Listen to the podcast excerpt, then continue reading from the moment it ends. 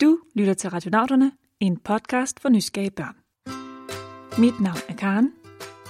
Psst. Sisse. Åh, oh, er, er det nu? Øhm, hej, jeg hedder Sisse, og jeg er den nye barselsvikar. Jeg skal være her i stedet for Lisa, fordi hun skal passe sin baby. Så imens hun gør det, så har jeg fået lov til at komme med på dykketur. For nede under havoverfladen findes der en hel verden, som vi mennesker ikke ser så ofte. Dernede bor der nemlig alverdens forskellige fisk. Hej, jeg hedder Emil. Jeg er 10 år. Jeg bor i Aarhus, og jeg vil gerne vide, hvordan fisk kan trække vejret. Hej, jeg hedder Nini. Jeg er 8 år, og jeg bor i Aarhus Midtby. Og jeg vil gerne vide, hvorfor har fisk ikke ben? Hej, jeg hedder Oscar. Jeg er 6 år. Hej, jeg hedder Snore. Jeg er 7 år. Hvorfor lever fisk i vand? Hej, jeg hedder Emil. Jeg er 7 år, og jeg kan godt lide at fisk. Mit spørgsmål er, hvad spiser fisk? Hej, jeg hedder Ellen. Jeg er 8 år. Jeg bor i Bording, og jeg kunne godt tænke mig at vide, hvorfor er nogle fisk så farverige?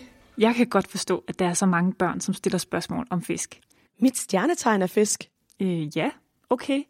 Altså, det er jo godt at vide, men i dag så skal vi altså blive klogere på, hvad fisk er for nogen. Altså, rigtige fisk. Sådan nogen, som svømmer under vandet. Nå, selvfølgelig. Ja. Og derfor så har vi talt med en mand, som arbejder på den blå planet. Det her kæmpe store akvarium i København. Han ved nemlig rigtig meget om fisk. Jeg hedder Lars Skov Olsen, og øh, jeg er ansat som kurator, så man kan sige, at øh, jeg er dyrenes konge herude på den blå planet. Øh, jeg har lige siden jeg var ganske lille været fascineret af alt, hvad der plaskede rundt nede i vandet. Jeg synes jo, alt hvad der lever nede i vand er fantastisk. Der er altså masser af liv under vandet. Men hvor mange forskellige fisk findes der egentlig? 50? 100? Eller 1000? Altså bare her i Danmark, der findes der flere hundrede forskellige arter fisk. Men i hele verden er det slet ikke engang til at tælle. Med hensyn til arter af fisk, så findes der simpelthen så mange arter, at man ikke øh, har tal præcis på, hvor mange der findes. Det ændrer sig jo fra dag til dag. Øh, dels så uddør der nogen, men der kommer rigtig mange til, man opdager, som man ikke har set før. Fordi man skal jo forestille sig, at oceanerne, dem kan vi jo ikke sådan kigge ud i. Det er noget nemmere på landjorden, men nede i vandet, der er vi jo afskåret fra at kigge. Tænk. Jeg troede faktisk, at mennesker havde undersøgt alle fisk i havet. Ah, Sisse, der findes jo nemlig helt vildt mange forskellige fisk, som hver især lever på helt forskellige måder. Men de har alle sammen noget til fælles. Kan du gætte, hvad det er? De øh, elsker vand. Ja, det kan man godt sige. Alle fisk har det til fælles, at de bor i vand. Og så er de faktisk også alle sammen finder. Du ved, de der små, fine vinger ligner det næsten, der hjælper fiskene med at svømme i vandet. Nå ja, men det var jo også det, Oscar og Snore spurgte til. De spørger, hvorfor lever fisk i vandet? Og, og hvad bruger fisk egentlig vandet til? De bliver ligesom båret oppe af vandet. Øh, De flyver ligesom fuglene gør i luften, men de flyder bare i vandet. Og så har de lært at tilpasse sig til, hvordan man skal bevæge sig rundt i det her vand. Og grunden til, at fiskene kan flyde hurtigt gennem vandet, er, at de er strømlignede. Strøm? Hvad for noget? Strømlignet. Det betyder, at deres kroppe er bygget til at være i vandet. De ser altså ud på en bestemt måde, som gør, at de hurtigt og nemt kan svømme i vand. Lidt ligesom en fugl, den er også strømlignet, så den nemt og hurtigt kan flyve gennem luften. Man skal sådan forestille sådan en slags dråbefasong, hvor vandet kan smyge sig langs en rund øh, fasong, der ligesom gør, at den ikke møder modstand. Man kan selv prøve det, hvis man for eksempel tager en firkantet æske og skubber den igennem vandet, og så tager man en, øh, en sådan en aflang dråbeformet ting og skubber den gennem vandet, så er det jo helt klart, at der er modstandsforskel på de to. Ja, og når vi mennesker går i vand, så går det altså heller ikke så hurtigt. Så vi er altså ikke ligefrem strømlignet til vandet, ligesom fisken er det. Men udover at fiskens kroppe er bygget til at bevæge sig i vandet, så er det altså også kun der, at de kan overleve. Jeg synes, det sejeste ved fisk er, at de kan bruge deres skiller til at få ilt under vandet. Jeg ved, at fisk har gælder, men jeg ved ikke, hvordan de fungerer. Jeg synes, det sejeste ved fisk er, at de kan trække vejret under vand, og at de kan svømme over rigtig stærk strøm.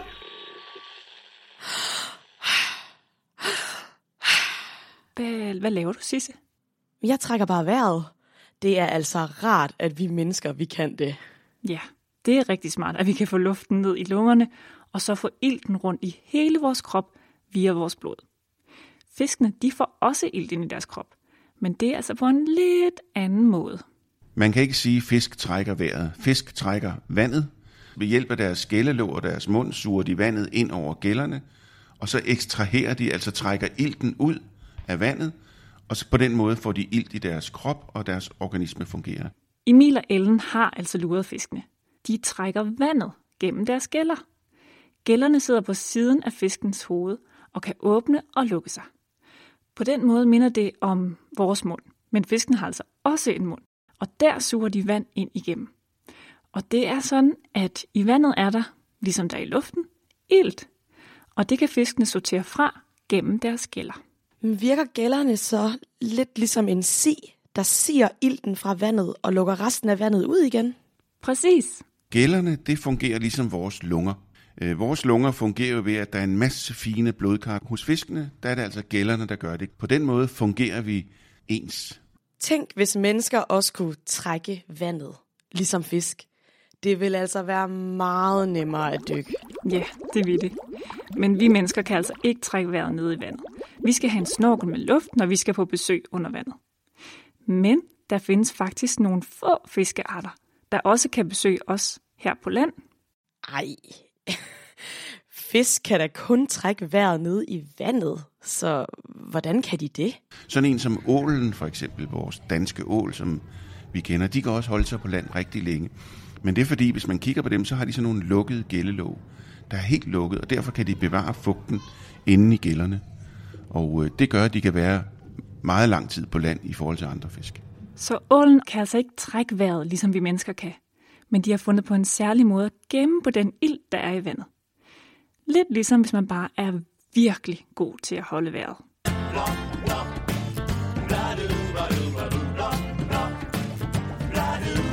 Og nu vil jeg fortælle om de tre små fisk, der nær var havnet på en fiskehandlers disk. De tre små fisk,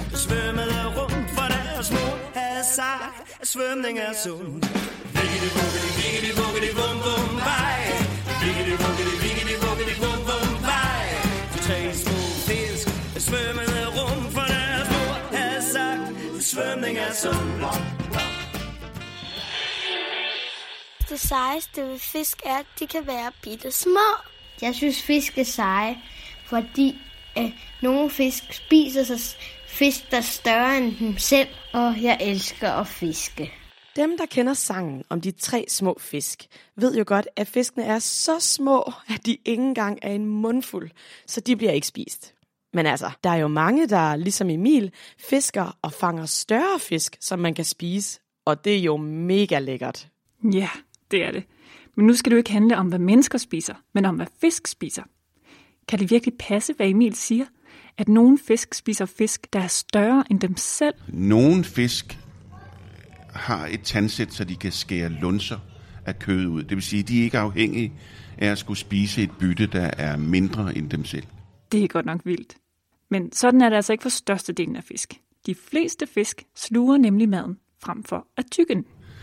Langt de fleste fisk, de har et gab og nogle tænder til at holde fast med. De fleste fisk, de tager en fisk, vender den om, så den har hovedet nedad, sådan så finderne ikke kommer til at sidde fast, og så sluger de den helt, og så fordøjer de den derfra. Haps! Bare sådan. Men det er vel ikke alle fisk, der spiser andre fisk. Jeg mener, hvad spiser de fisk, som for eksempel er vegetarer? Spiser de en blomkålsgrating eller en god selleribøf? Fisk spiser lige så meget forskelligt, som landdyr for eksempel gør. Der findes fisk, som kun lever af planter, og det vil sige alger og planter, der gror på bunden.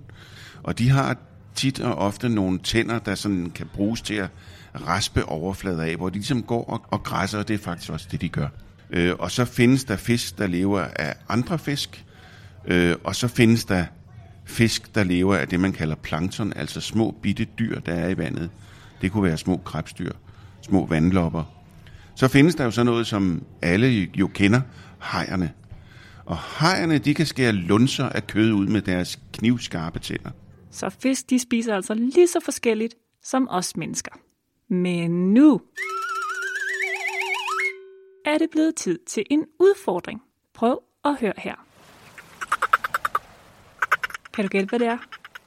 Det lyder lidt som en, der griner. Måske en rummand?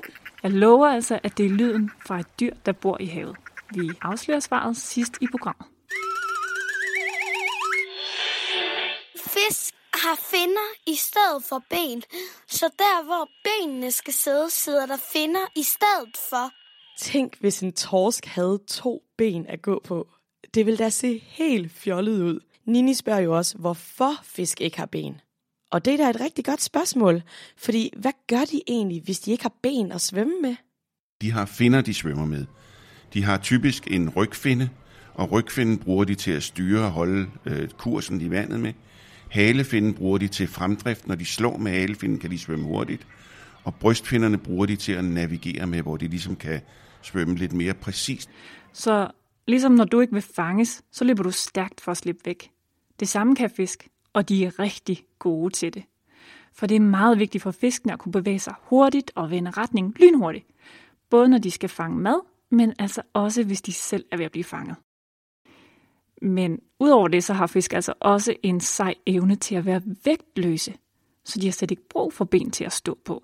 Inde i nogenlunde midten af fisken, der er der en blære. Det er noget hud, der er foldet, så det ligesom bliver en pose. Det ligner faktisk en pose. Og så øh, danner fisken noget luft, og det luft det bliver samlet inde i svømmeblæren. Det vil svare til, at vi havde nogle ballonger på ryggen, og lige blev løftet lidt op, så vi hang frit i luften, øh, uden at hverken synke ned på jorden eller stige op i himlen. Men Sisse, vidste du godt, at der så faktisk findes fisk, som har ben?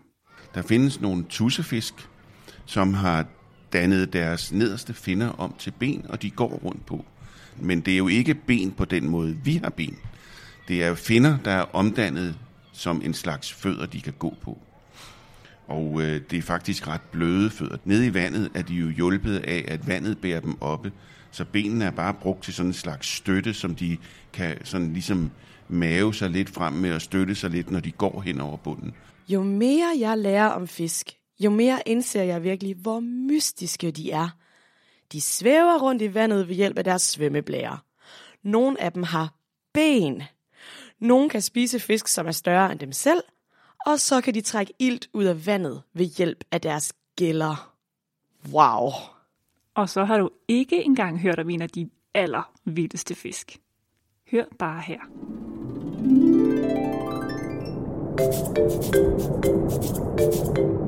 Langt nede under havets overflade bor her og fru klovnfisk. De har nogle flotte og vilde farver.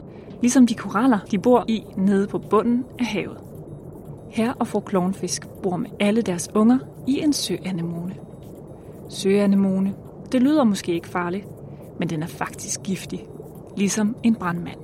Søanemone, søanemone, du er det perfekte hjem, her bliver vi boende. ja, bare knup dig godt op af den. Man ved ikke med sikkerhed hvorfor, men klovnfiskene er den eneste slags fisk, som ikke tager skade af søanemonens gift. Klovnfiskefamilien havde det så sjovt, og de hyggede sig så meget. Men en dag skete der altså noget ret sørgeligt i den lille klovnfiskefamilie. Karina? Ka- Karina? Fru Klovnfisk er forsvundet. Måske er hun blevet spist af en anden fisk, eller måske er hun bare faret vild i det store hav.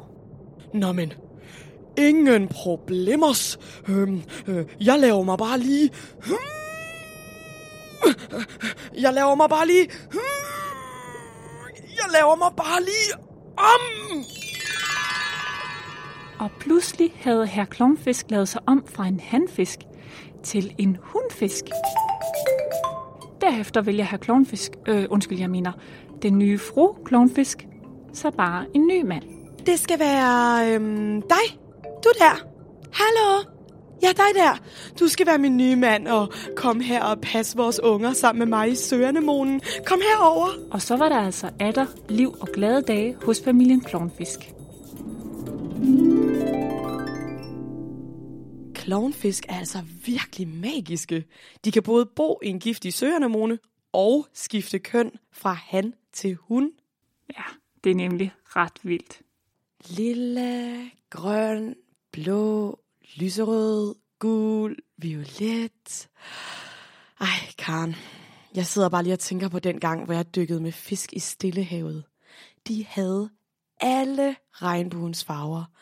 De lignede nærmest vingummifisk eller et festfyrværkeri. Ej, det lyder altså ret fantastisk. Men Ellen spurgte jo også om, hvorfor er nogle fisk egentlig så farverige? Og hvilke fisk er det egentlig, der har de vildeste farver? Det er mest koralrevsfiskene. De har signalfarver på. De gør det for at vise, her er jeg, det er mig, der bestemmer, hold dig væk. Det er hovedgrunden til, at, at koralrevsfisk har farver på. Ah, ligesom klovnfisken. Men hvad så om natten, når rovfiskene jager, og der ligger sådan en lilla eller grøn koralrevsfisk og sover? Så kan rovfisken da nemt se den og haps den.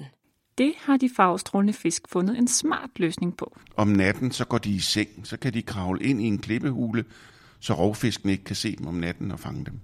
Så gør det ikke noget, de er farvet, fordi der er så mange gennemsteder. Men hvorfor har nogle fisk pangfarver, mens andre bare er brune eller grå eller sorte? Fisk har de farver, som fisk skal have. Man kan anlægge som fisk flere strategier. Man vil gemme sig, så man ikke bliver fanget, eller man vil ses, så alle ved, man er der. Hvis vi nu tager sild for eksempel, de er jo sorte på ryggen og lyse på maven. Så når mågen flyver op og over, så kigger den ned mod bunden, der er sort. Sildens ryg er sort, det vil sige, at den bliver usynlig. Når torsken svømmer nedefra og kigger op, så kigger den op mod den lyse himmel. Silden har en lys bund, og så kan den ikke se silden. Så på den måde har silden gemt sig i de åbne vandmasser, ved ikke at have nogen farver, men at falde i med de omgivelser, den er. Så det her med farverne, det er faktisk noget, som fiskene bruger til at gemme sig, eller til at sige, pas på, her kommer jeg. Prøv at tænke, Karen, hvis vi mennesker også kunne kamuflere os, ligesom fiskene.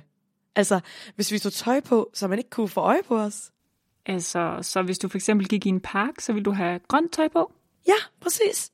Og helt gråt tøj, hvis jeg gik på et fortov, og, og blåt og gult tøj, hvis jeg var på en strand. Ej, okay, det, det vil måske blive lidt for besværligt med alle de tøjskift hele tiden. Men nu skal vi altså have afsløret, hvad det var for en lyd i udfordringen. Det skal vi nemlig. Kan I huske den? Det er lyden af en delfin. Delfiner ligner virkelig en fisk, og de bor i vandet. Men i virkeligheden er delfiner faktisk en val. Ja, men en val er vel også bare en gigantisk stor fisk. Ja, det skulle man tro, fordi de også har finner. Men valer er faktisk pattedyr. Ligesom mange af de dyr, som lever på landjorden og os mennesker. De trækker vejret op i luften og har altså ikke gælder, som fiskene har. Faktisk så findes der også valer i Danmark. For eksempel marsvin, der minder meget om delfinerne. Jeg havde et marsvin, da jeg var barn. Den hed Tulle og elskede hø. Ja, men altså Sisse, det marsvin, jeg taler om her, det er altså en val. Den kan holde vejret under vandet i helt op til 8 minutter, og så kan den dykke ned på 200 meters dybde. Og så er den helt vildt legesyg. Det anede jeg ikke. Jeg har altså på fornemmelsen, at jeg kommer til at lære rigtig mange ting, imens jeg er vikar for Lisa. Det tror jeg også. Men altså, jeg har altså også lært noget nyt på den her dykketur ned i fiskens univers. Det er jeg glad for at høre, Karen. Nu ved jeg i hvert fald, at det er blevet den tid, hvor jeg skal sige, at radionauterne er ved at være slut for i dag. Vi vil gerne sige tak til Emil, Ellen, Nini, Emil, Oscar og Snore for de fede fiskespørgsmål. Husk, at I kan altid finde os på vores hjemmeside, radionauterne.dk og på Facebook. Tak fordi I lyttede med.